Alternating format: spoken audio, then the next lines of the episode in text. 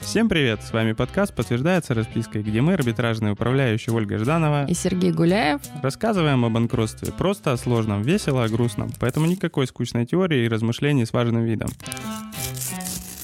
Всем привет! Снова с вами наш замечательный подкаст «Подтверждается подтверждается распиской. Вы забыли, как называется?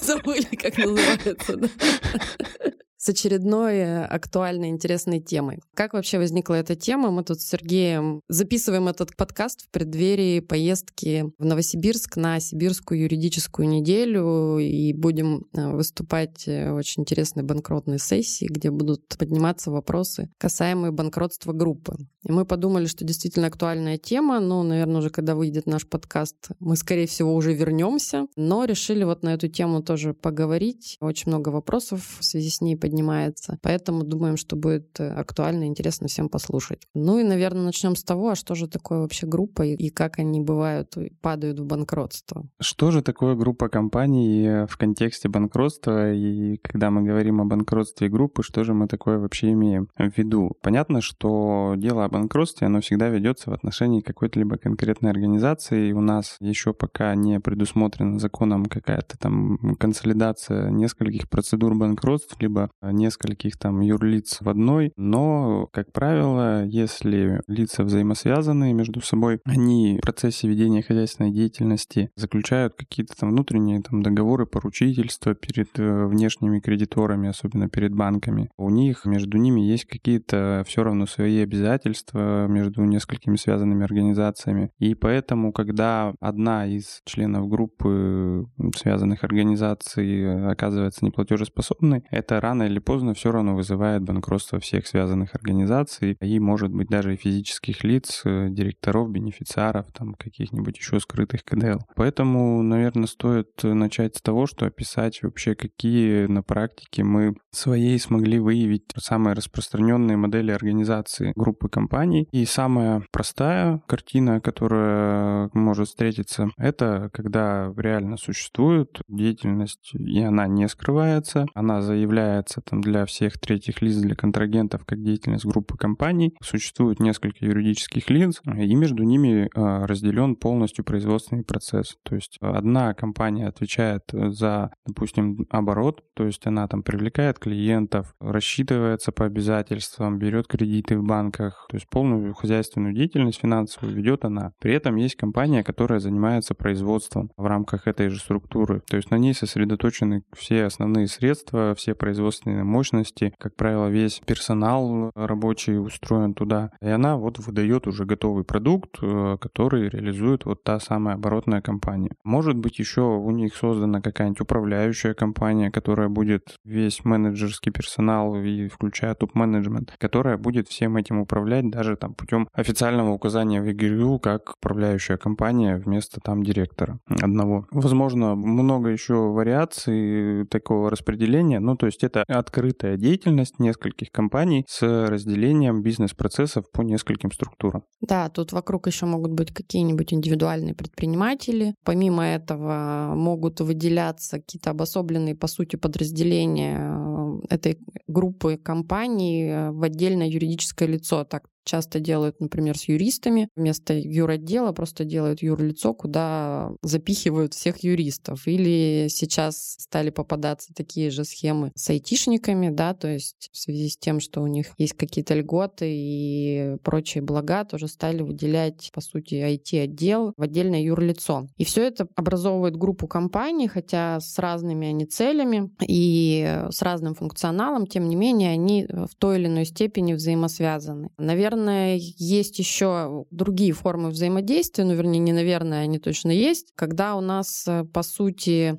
общая экономическая деятельность компании не ведут, но при этом э, у них единый бенефициар, и они все равно постоянно между собой взаимодействуют. с чем мы чаще всего сталкиваемся на практике, когда такие холдинги, группы компаний попадают в банкротство? А сталкиваемся мы с тем, что пока они функционируют э, и все у них хорошо, они совершенно не думают о том, что, возможно, в дальнейшем все их взаимные операции будут рассматриваться под лупой и еще из призмы банкротства. Соответственно, то, что там творится внутри, совершенно не ориентировано на какое-то внешнее внимание, особенно арбитражных управляющих. Ну, в таких ситуациях э, самая распространенная, наверное, ошибка, вот эту, которую можно одной такой фразой обобщить, действует для бенефициаров внутри этой компании принцип общего кошелька. То есть пока все хорошо, пока бизнес идет, пока деньги есть, пока никто там не взыскивает принудительно задолженности, все денежное взаимодействие внутри группы, оно вообще никак не разделяется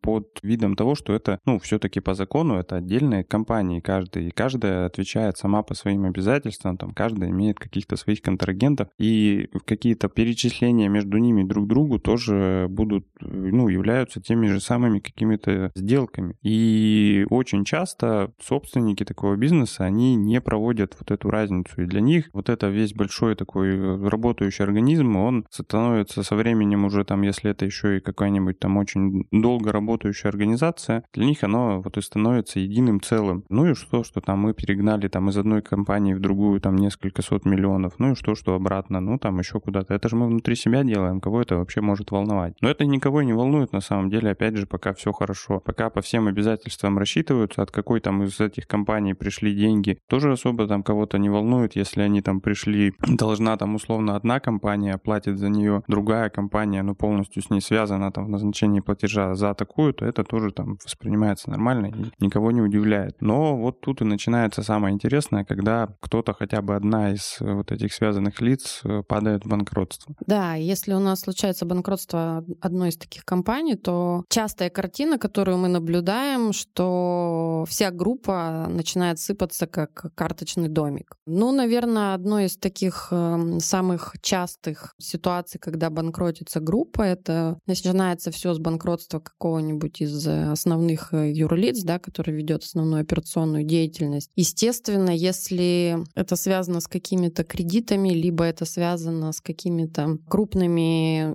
задолженностями, да, то чаще всего у нас тут же подключаются поручители. То есть чаще всего по каким-то таким значительным денежным обязательствам у нас есть поручительство, и, естественно, следом за а, основной компанией у нас э, рушатся и поручители, потому что, как Сергей уже сказал, вот этот принцип общего кошелька, он часто распространяется и на доходы. То есть нет такого, что одна из компаний вся в шоколаде, если банкротится вторая, то она ее легко там спасает. Нет, поэтому у нас обычно следом идут поручители, но ими дело не ограничивается, то есть если мы говорим про самое простое, это вот как раз э, банкротство основной компании, банкротство поручителей, но дальше начинает эта цепочка вся раскручиваться, и часто мы наблюдаем следующее. Дальше идут обычно оспаривать сделки управляющие и начинают э, видеть кучу операций с другими взаимосвязанными с группой лицами, соответственно, оспаривают сделки с ними, и они, возможно, тоже падают в банкротство. Если мы пойдем еще дальше, то мы начинаем привлекать к субсидиарной ответственности э, бенефициаров, да, то есть контролирующих э, должника лиц, и они идут в банкротство тоже следом. У нас вот есть такое э, дело одно, где я недавно, по-моему, считала, что 13 вот таких лиц у нас сейчас одновременно находятся в процедуре банкротства. И это не единая группа компаний в понимании, ну, таком общепринятом, да, что компании, которые ведут какую-то общую деятельность, а это вот как раз компании, которые ведут общую деятельность, это их э, бенефициары, и это связанные с ними компании, на которые выводилось имущество, то есть связанные с ними сделками.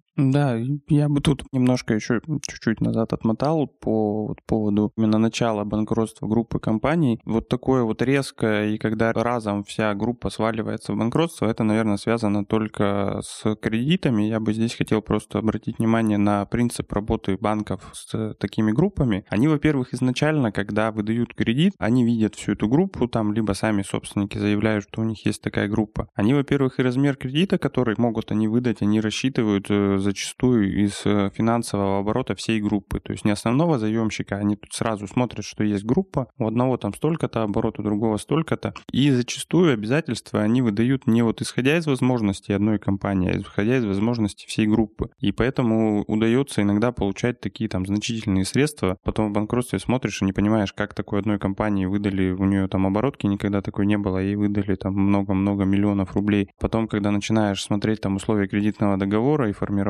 всю вот эту группу для себя, понимаешь, что там 10 компаний учитывалось при расчете этого размера. И все эти компании еще перед банками обязаны, как правило, показывать какой-то ежегодно оборот, что они работают, что они функционируют, что у них нет обязательств. Вот здесь я немножко вклинюсь, потому что вот на самом деле это одна из основных и первых проблем, с которыми мы сталкиваемся, когда банкротится группа. Как уже правильно заметил Сергей, банки оценивают такую группу как единый организм, но как только эта группа падает в банкротство, уже никто про единый организм не говорит. То есть тут же все активы делятся, тут же никто не вспоминает про то, что изначально деньги выдавались, э, оценивая всю группу. Тут же у нас в каждом банкротстве свой арбитражный управляющий, который говорит, а кто вы вообще, что. И вот это, наверное, основная проблема нашего законодательства, что работать у нас организации вот так сообща могут, могут себя показывать как группу, даже э, кредитные договоры, когда смотришь, там у них прям есть такое понятие, как компании, которые входят э, в группу, да, то есть и там все они прописаны, хотя юридически они на самом деле, ну, не связаны, да, там не оформлены в какой-то холдинг. Но как только у нас случается банкротство, все, никакой группы нет. Поэтому довольно сложно в банкротстве эти вопросы все урегулировать.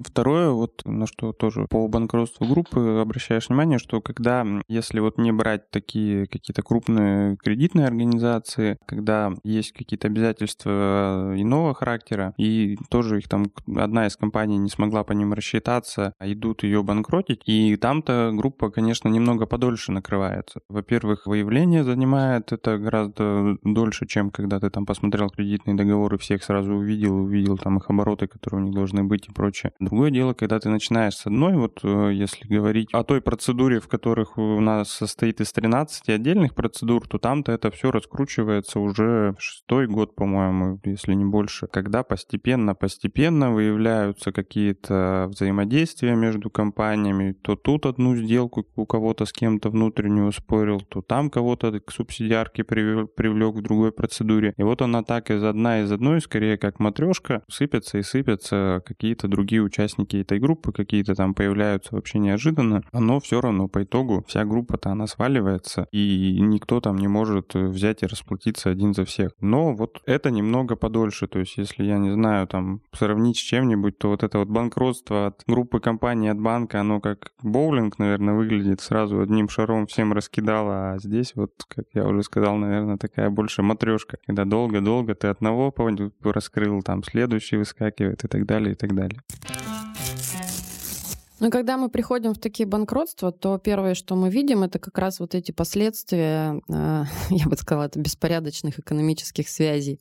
То есть неоформленные между собой документы, какие-то странные договоры займа без каких-то возвратов, оформление очень странной недвижимости, да, то есть мы сталкиваемся, вот у нас прямо сейчас есть в одном банкротстве ситуация, когда есть объект недвижимости, половина этого объекта недвижимости, ну, это здание, да, здание магазина, половина этого магазина оформлена на одно лицо, вторая половина оформлена на другое лицо, а потом совершенно неожиданным образом мы выяснили, что Земля оформлена вообще на физика, который ни с тем, ни с другим лицом, ну, формально, скажем так, вообще никак не связан. Мы понимаем, что просто в свое время, ну, внутри, скажем так, этой группы туда-сюда передавались объекты, что-то просто когда-то забыли с кого-то переоформить, это было неважно в тот момент, но когда приходят, скажем так, люди извне в виде управляющих, когда случается банкротство, это, конечно, вызывает недоумение. Дальше у нас масса каких-то совершенно непонятных экономических необоснованных операций. Дальше мы понимаем, что это, по сути, транзитные платежи, да, когда внутри группы начинаются бесконечные перегоны денег с одной на другую, с другой на, на, на третью, для того, чтобы, например, показать оплату какого-нибудь актива. Но я думаю, здесь Сергей расскажет поподробнее, потому что у нас прям, конечно, много таких историй, и вот непосредственно в практике у Сергея есть прикольные кейсы на эту тему. Ну да, здесь оно связано, опять же, и с недвижимостью тут же, и тут же с транзитными платежами. Бывал один объект, вот у меня есть, он два раза передавался с одного связанную организацию потом на другую, то есть всего было две сделки по его продаже. Дошли до того, что его и оплатили два раза, то есть там даже разрыв был в пару лет. Там была ситуация такая, что надо было, во-первых, показать движение денег, а во-вторых, передать недвижку. Изначально в 2016 году деньги выходили из одной компании в другую, просто там по договору займа. Дальше вот появляется у нас там человек, который должен э, купить этот объект недвижимости и бережно его хранить, а не человек, а организация, естественно. Объект находится у третьего еще человека. И вот он через две цепочки, потом по купле-продаже эти деньги проходят человеку, он продает э, недвижку, сам деньги, которые он получил, он показывает вообще там для других целей, потом они уходят обратно, круг замыкается там через, по-моему, еще четыре организации, это я вот не знаю, на слух это очень тяжело, наверное, мы выложим потом в Телеграме схему подробную этого всего, чтобы вы могли, слушая, смотреть, потому что так это не воспринять. Я даже эти схемы все для суда рисовал, сейчас это путаюсь голосом это говорить. А потом этот объект уходил снова обратно на другую компанию, а это все делалось еще вот как раз в связи с тем, что постепенно-постепенно группа начинала валиться в банкротство, но вот у них был такой запас времени, потому что у них она была достаточно неочевидная. И вот там в преддверии банкротства держателя этих активов, который их там приобретал еще с другого, который уже был в банкротстве, вот он их перепродает снова, и та же самая денежные средства, они выходят с другой уже стороны, со стороны покупателя до этого, снова идут за этот же объект. В общем, там одни и те же, в общем, мораль этого всего, что одни и те же деньги и один и тот же объект. Недвижка прошла, получается, через три сделки, между тремя лицами деньги прошли там еще больше. А по факту это один объект и одна и та же сумма денег, которая просто вот она, не знаю, на протяжении года, наверное, туда-сюда ходила. Если это все взять, открыть и посмотреть там, не зная вот всех этих тонкостей, то можно посчитать, что условно у восьми организаций есть там по 100 миллионов миллионов рублей. Получается, всего их должно быть 800. И при этом еще и объекты недвижимости доходят. А если посмотреть потом, разобравшись со всей этой группой, то получается, что 800 миллионов там никогда нет и не было. Есть только 100 миллионов рублей, которые все друг другу по очереди передают и показывают, что они у них есть. А и вот такие вот э, манипуляции, они, как правило, ни, ни до чего хорошего не доводят.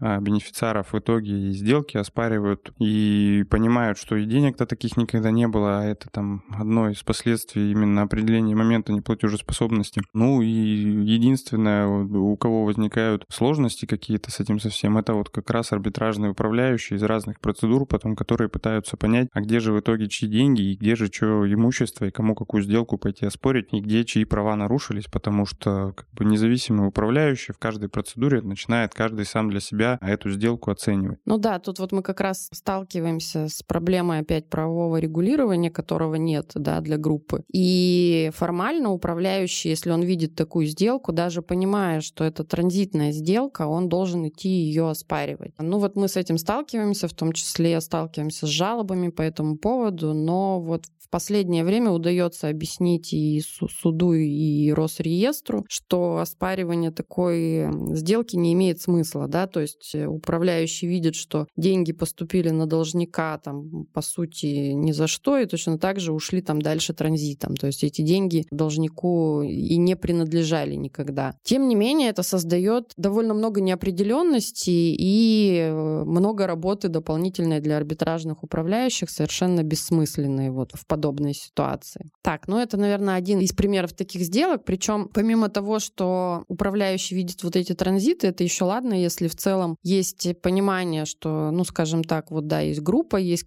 какой-то примерно общий набор кредиторов, а если у нас внезапно в одной из компаний группы выясняется, что кредиторы, например, другие, такое тоже бывает, да, то есть э, совершенно какие-то другие кредиторы, либо есть какая-то там, не знаю, противоборствующая сторона, и начинает начинается вот это перетягивание имущества из одной конкурсной массы в другую. То есть начинается уже битва там, между активами, между управляющими и конкурентами конкуренция конкурсных масс. Поэтому много здесь возникает вопросов, пока их толком не урегулировали, поэтому все это зависит от того, на какого судью вы попадете, захочет ли он в этом всем разбираться, от э, квалификации управляющих, ну и вообще такого судейского усмотрения, да, очень много здесь зависит. Я бы, наверное, еще хотела поговорить про такую штуку, с которой в последнее время тоже часто сталкиваемся. Это люди, которые у нас решают инвестировать. Решают инвестировать, например, в какой-то бизнес, но хотят в качестве каких-то гарантий, да, то есть э, своих инвестиций получить долю в этом бизнесе. И вот с этим мы тоже в последнее время сталкиваемся, возникает очень много нюансов, потому что когда люди начинают какой-то бизнес, да, либо делают вот такие вложения, они пытаются свои риски каким-то образом сократить, но видят вот это уменьшение рисков как раз в том, чтобы получить возможность э, контролировать, да, то есть куда там вообще идут их инвестиции. Поэтому просят э, выделить им долю да, в компании, куда они вкладывают деньги. Но у этого всего есть обратная сторона, то есть все это хорошо до тех пор, если, не дай бог, компания не стала развиваться и жить долго и счастливо, а падает в банкротство.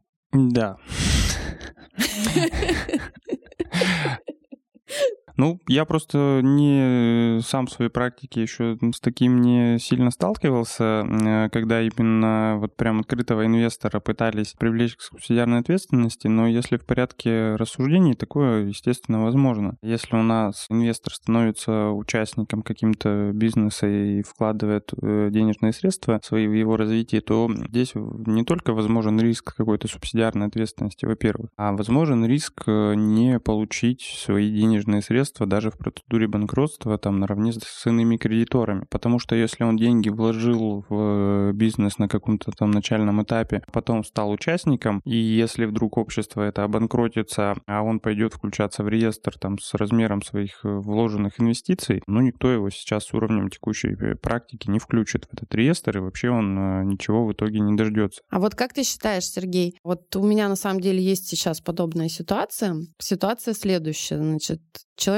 э, вложился, да, то есть выступил инвестором, инвестировал некую сумму денег э, в общество. А потом, уже после того, как он эти деньги в общество отправил, деньги были отправлены по договору займа, он стал участником этого общества. Вот в этой ситуации вот тот займ, он будет э, субординирован. То есть тут еще у нас все в процессе. Вот я пока вот задумалась, будет ли здесь субординация или все-таки тот займ не будет считаться корпоративным. Что такое субординация? Это когда у нас считают... Когда реальность заемных отношений никто не отрицает, а и суд говорит, да, да то есть долг признается, но при этом говорят о том, что вы, собственно, получите свои денежки после удовлетворения всех э, других кредиторов, да, потому что внешние другие кредиторы, они не могли на ситуацию повлиять, э, ничего не знали, и поэтому имеют преимущество перед теми лицами, которые, по сути, этим обществом управляли, да, то есть некое неким корпоративным финансированием признаются такие деньги. Так вот, будет ли вот такой э, заем считаться корпоративным финансированием в ситуации, когда на момент, э, когда деньги перечислялись, э, человек не был в обществе участником? Ну, там же не только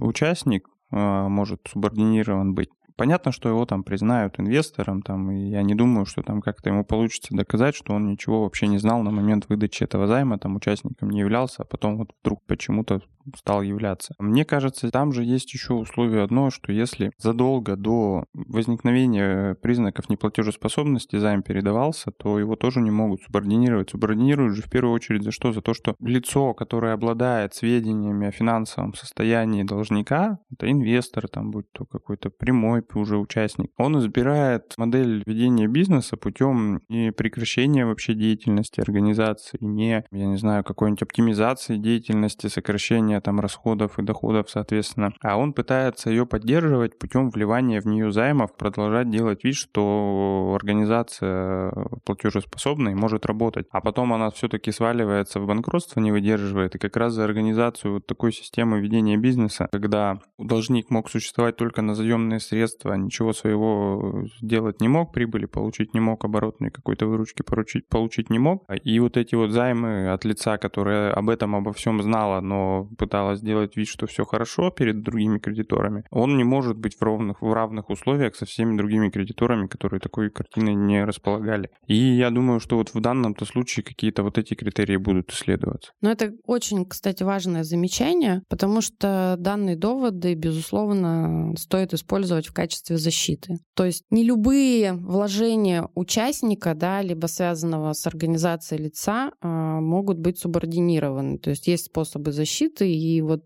то, о чем Сергей сказал, нужно, безусловно, использовать. Есть, я бы сказала, что две проблемы есть вот у людей, которые такими инвестициями занимаются. Первая проблема — это вот, которую сейчас мы озвучили, субординация их требований, да, что они встают в конец очереди и рискуют не получить ничего. А вторая проблема — это опасность э, привлечения их э, к субсидиарной ответственности как контролирующих лиц. А опасность такая существует, потому что, ну, вот я сталкиваюсь сталкивалась, наверное, с двумя видами инвестирования, когда человек инвестирует, просит, чтобы ему выделили долю и активно участвует в оперативном управлении. Ну, здесь понятно, он, собственно, и есть э, КДЛ, скажем так, да, он действительно как-то там оказывал влияние, управлял там и мог давать какие-то обществу там распоряжения. А есть второй тип инвесторов. Они в состав э, участников входят, но не хотят заниматься оперативным управлением. Но при этом у них, например, может быть право вето, да, при голосовании. То есть они по каким-то вопросам, даже если у них там доля, например, небольшая, могут блокировать принятие решений или наоборот способствовать принятию тех или иных решений. И вот здесь тоже дискуссионный вопрос, будет ли считаться, что они контролирующие, и будет ли считаться, что они должны быть привлечены, например, к субсидиарной ответственности за какие-то действия общества. Ну, здесь вопрос доказывания и того, как эти принятия решений и вообще их участие в непосредственном управлении оформлялось. То есть такие таким инвесторам. Единственное, что можно рекомендовать, это обязательно всегда заключать корпоративный договор, не просто там входить в состав участников, в котором прописывать там, допустим, если он только вкладывает деньги и не хочет управлять, как раз таки на это и указывать в корпоративном договоре, что а у нас закон позволяет это изменять вне зависимости там от размера долей участников, что один участник, допустим, имеет больше голосов на собрании, соответственно, у него и контроля больше, а другой участник, допустим, имеет меньше голосов на собрании, но получает большую часть прибыли от деятельности общества. И как раз инвесторы-то могут э, себя пытаться вот так защищать. Ну и все остальное, соответственно, то же самое.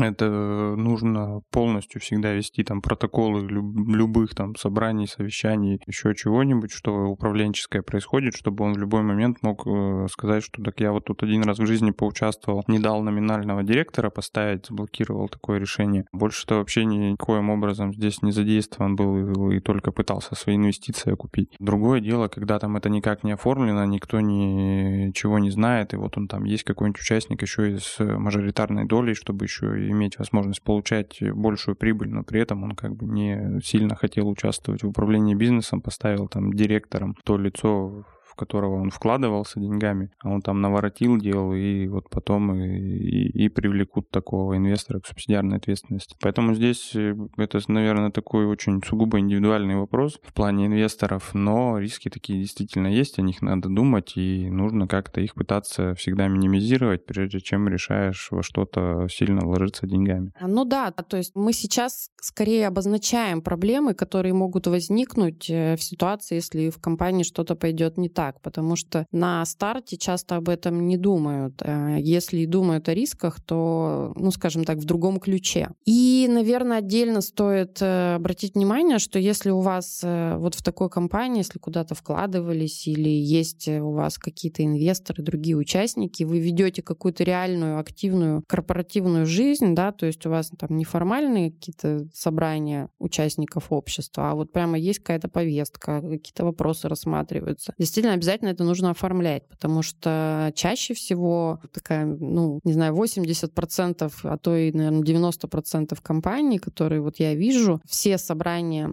участников — это абсолютный формализм. То есть э, потом там даже задним числом под него делают какие-то протоколы, и когда возникает вопрос, а вот как раз эти протоколы очень пристально изучаются в обособленных спорах, где пытаются привлечь э, к субсидиарной ответственности КДЛов. Вот. И там начинают смотреть эти протоколы, в этих протоколах ничего нет. Либо есть, э, например, какие-то формальные вещи, когда все участники там единогласно проголосовали, да, все-все подписали, а потом это все приносится в суд и говорят, так вот, вы же поддержали эту позицию, значит, вы все были заодно. Ну, собственно, мы и сами так говорим. Поэтому, пожалуйста, обращайте на это внимание, ведите свою документацию, обязательно оформляйте все внутренние корпоративные документы, потому что иногда они из внутренних могут превратиться в не совсем внутренние. Вот этот принцип подробного ведения документа оборота, он, э, естественно, тоже его надо применять и при работе группы компаний, то есть не нужно следовать вот этому принципу единого кошелька, когда в одно место все приходит из одного вроде бы как выходит, и всем без разницы о том, что мы, с чего мы начали. Естественно, работа группы компаний, она возможна, она где-то упрощает бизнес, где-то там решает какие-то еще задачи, но всегда нужно разграничивать для себя, внутри себя, даже если вы там директор и владелец всех этих компаний в раз, никогда не сбивайтесь на то, что это у вас одна большая копилка здесь. И всегда оформляйте внутри группы, если у вас есть какие-то отношения, всегда тоже их оформляйте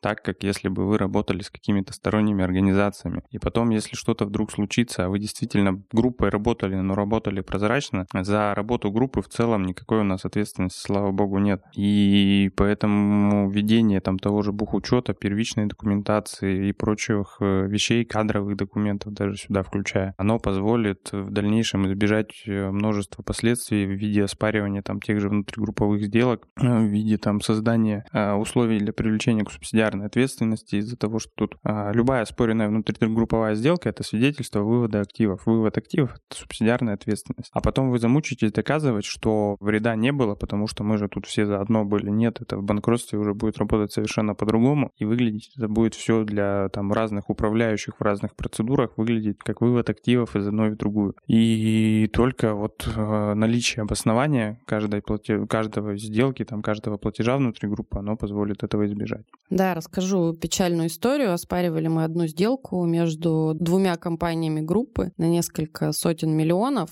Компании между собой гоняли товары. То есть была некая продукция, они ее туда-сюда гоняли, то есть между собой были взаимные операции, как по поставкам товара, как и, так и по взаимным расчетам. Что по итогу? Одна из компаний свалилась в банкротство, соответственно, управляющий пришел оспаривать сделку, увидел э, поставки товара во вторую компанию группы, но не увидел оплаты за нее. В общем, оппоненты с пеной у рта пытались доказать э, реальность поставок. Реальность поставок им доказать не удалось. В итоге они получили оспоренную сделку вот на эти несколько сотен миллионов. Что они стали делать дальше? Естественно, из этой сделки все это вылилось в банкротство второго лица, а дальше в субсидиарную ответственность э, его бенефициаров. И дальше они начали говорить о том, что да нет, на самом деле поставок и правда не было. Это просто у нас такой взаимный документооборот. Мы вот просто брали, там подписывали документы, мы же тут все компании, группы, нам надо было создать а, оборот для банков, нам нужно было там показать какие-то оборотные средства, мы туда-сюда деньги гоняли, вот-вот это все тут на бумаге. В общем, по итогу получилось какое-то масло масляное, и сами запутались, и э, крайне это все выглядит некрасиво в глазах э, судьи, поэтому так делать не нужно. И когда у вас идут какие-то операции между вашими компаниями, я думаю, что у вас в голове все время должна быть экономическая целесообразность и реальность каждой операции, которую вы совершаете. Ну вот я тогда хороший пример еще приведу. Тоже в банкротстве у меня одной группы было, я там не управляющий был, просто представлял заинтересованных лиц. Точно так же компания, которая, ну там открытая группа была, у них все публично были разделены функции, обанкротилась компания, которая занималась именно производством.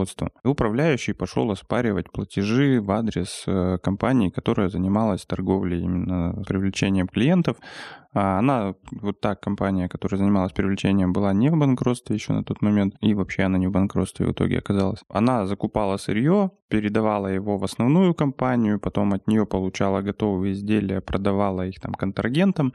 И то есть у основной компании были только расчеты с вот этой вот их оборотной компании. И хотел управляющий оспорить там все эти платежи, взыскать их с оборотной компании, мотивировав это тем, что, а, ну, во-первых, скорее всего, они вообще были нереальные, никакого движения товаров, тут сырья и готовой продукции не было. А во-вторых, а зачем вообще, в чем экономическая целесообразность? Вот есть же самостоятельная организация, зачем ей другая, чтобы это все продавать? Наверняка там там цены занижались там и прочее, прочее, прочее. А люди вели э, хороший документооборот по агентским договорам, там это все передавалось. Были отчеты агентов о том, кто кого привлек, зачем привлек, на, сколько, на какую сумму привлек, какие товары были закуплены, для чего, под чей заказ они были закуплены, как их э, другая организация переработала, что из них сделала. И все, все, все было задокументировано. Плюс в оборотной компании был там штат, э, отдел продаж, там отдел там поиска клиентов и прочего, и прочего. В основной компании его не было. Там были вот там инженеры-производственники, собственно, экономическая целесообразность тут же появилась. И отказали в оспаривании там порядка семи, по-моему, сделок э, разных внутренних договоров пытался управляющий оспорить, и ни одна не оспорена была в итоге. Сразу в связи с твоим случаем вспомнила самое частое, с чем, наверное, мы сталкиваемся, когда вот происходит банкротство группы. Это когда миллион операций между собой и там, не знаю, те же поставки, да, одна компания поставляет другой, та что-то ей в ответ, и все это происходит на одном складе. Вот и у той, и у другой компании один склад, они сидят по одному адресу, бумажки друг другу перекладывают, и когда, естественно, эти операции начинают оспаривать, управляющих возникает один единственный вопрос, а куда вы чего возили, если вот у вас один адрес, один склад, и, ну, естественно, возникают э, вопросы относительно реальности всех этих операций. Поэтому вот так тоже делать не стоит. А это прям классика, на мой взгляд. Заведите два склада через дорогу хотя бы. И никто не оспорит ваши сделки.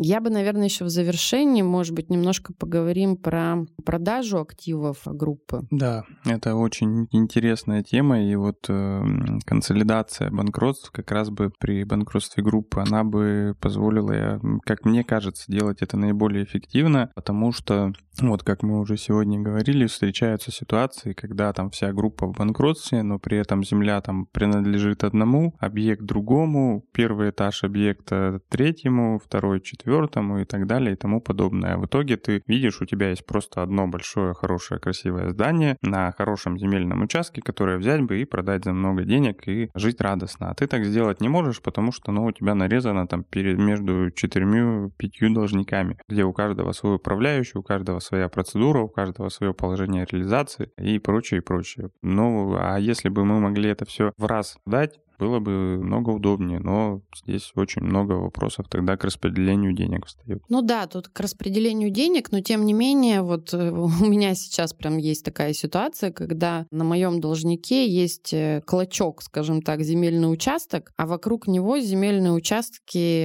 э, там остальных членов группы, которые тоже находятся в банкротстве. При этом сам по себе земельный участок моего должника, он вообще бессмысленный. Ну, он там реально просто в центре, скажем так, неких объектов находится, и сам по себе он никакой ценности из себя не представляет, и продавать его не имеет никакого смысла вот в таком виде. Но тем не менее, по закону я, например, как бы обязана это делать, и поэтому вот мы сейчас ломаем голову, то есть, видимо, будем как-то пытаться эти лоты объединять с другими управляющими и продавать из какого-то одного банкротства совместно. У нас уже такая практика есть, когда мы из одного банкротства продавали несколько несколько лотов других банкротов, да, то есть проводили собрания с кредиторами, это все согласовывали, в суде утверждали. Ну и, безусловно, это, конечно, всегда более выгодно и можно дороже такое имущество продать. И тут опять э, в отсутствии такого вот правового регулирования мы упираемся в то, что все зависит от того, хороший вам попался арбитражный управляющий, который хочет подороже это все продать, либо не очень хороший управляющий, которому все равно, и он просто пойдет и ну из своего банкротства свой клочок вот этот продаст, за сколько купит, за столько купит, а что он все по закону сделал. Ну и здесь еще вопрос, э, конечно, в кредиторах группы повезло, если она она там свалилась э, по одним обязательствам, там все были поручители, там кто-то основной должник, либо хотя бы мажоритарные кредиторы примерно там пересекаются. Другой вопрос, что если у кого-то там были какие-то свои кредиторы, и они не смогут вообще договориться о порядке реализации какой-то совместной, и вот тут начнется вот это вот распиливание непонятное с непонятной перспективой реализации. Другое дело хотя бы, когда кредиторы, э, ну, когда они вообще одни, либо когда они могут договориться, тогда можно искать хоть какие-то варианты, пытаться там какие-то утверждать положения реализации нетипичные с объединением лотов и с порядком разделения полученной прибыли от их реализации. Поэтому здесь надо как-то, наверное, уметь договариваться, даже если вы кредиторы из разных процедур, потому что получить много денег за один хороший объект э, и как-то договориться, как их распределить, наверняка немножко попроще, чем продать какую-нибудь, я не знаю, как у нас в одной из процедур было, не могли мы что-то там с торгами сделать. Кому это вообще в голову пришло в целом изначально, когда в помещении туалет был отдельным объектом выделен, и должнику принадлежало помещение и одна вторая туалета, а одна вторая туалета непонятно где-то в воздухе висела. И вот когда-нибудь, э, если не смогли договориться из-за какой-нибудь одной второй туалета, из-за которого невозможно хороший объект выставить на продажу, это, конечно, никому на пользу не сыграет никогда. Плюс у нас еще есть такая проблема, немножко можно ее коснуться. Это, опять же, касается вот банкротства группы, когда из-за большого количества банкротств все очень сильно тормозится. Да? То есть пересекаются споры, приостанавливаются производства, вынуждены ждать. Часто бывает там привлекают привлекает, например, бенефициаров к субсидиарной ответственности, а они уже, например, в банкротстве по каким-нибудь сделкам, да, то есть уже, уже, уже у них процедура банкротства идет, при этом деньги распределять нельзя. И вот начинается это какая-то бесконечная круговерть, но это здесь больше, наверное, такой крик души из-за того, что у нас, опять же, эти вопросы не урегулированы. И могут кредиторы годами просто ждать, хотя у них там, не знаю, на счетах лежат денежки, то есть, но распределить их управляющий еще не может. Очень жаль, что это происходит. Да, или вот я два года оспаривал сделки в одной из процедур. Вот наконец-то все доспорили, апелляции, кассации, все закончилось. Вернулось многое достаточно имущество. Я только радостный побежал утверждать положение его реализации. А в другой процедуре управляющий из группы же начал со мной сделки с этими объектами оспаривать. Что они еще до того, как я вот оспорил те сделки, они вообще еще там другому лицу принадлежали, а не моему должнику. И вот он от этого лица начал их со мной оспаривать. У меня сейчас в приостановке повисли все э, эти торги. Ждем, пока мы вот снова дорассмотрим сделки уже вот между двумя должниками, между двумя управляющими. А если бы это было банкротство единой группы с едиными правилами реализации имущества, допустим, это можно было бы уже избежать и давным-давно перейти к реализации имущества. Да, на секундочку, если брать эту историю, то сколько получается? Пять лет уже ведь это все длится в общей сложности. Если брать с момента, как сначала вводили банкротство этого должника, там, потому что... Ну, от момента взыскания долга 5.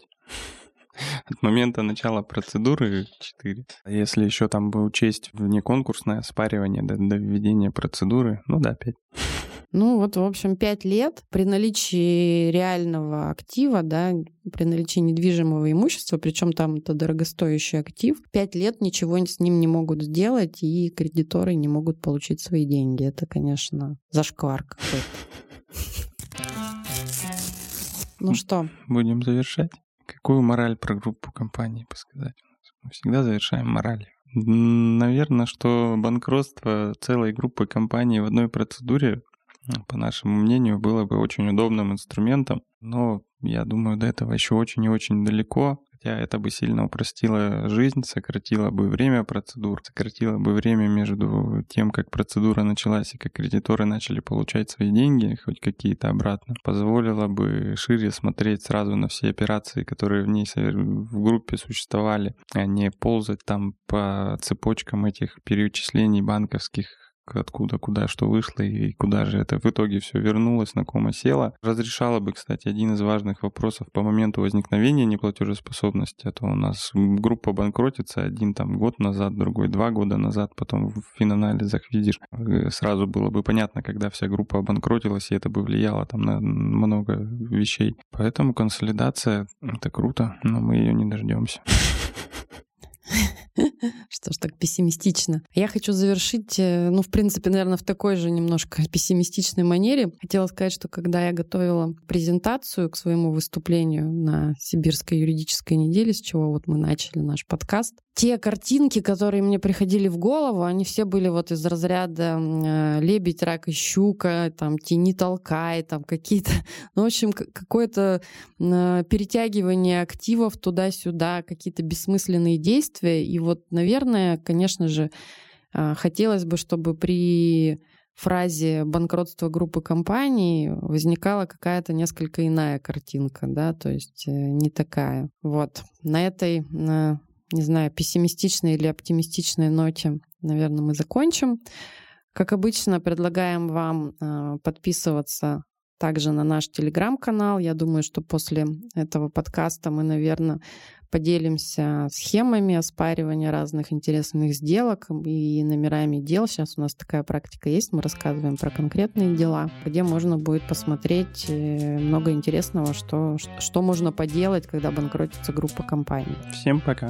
Пока.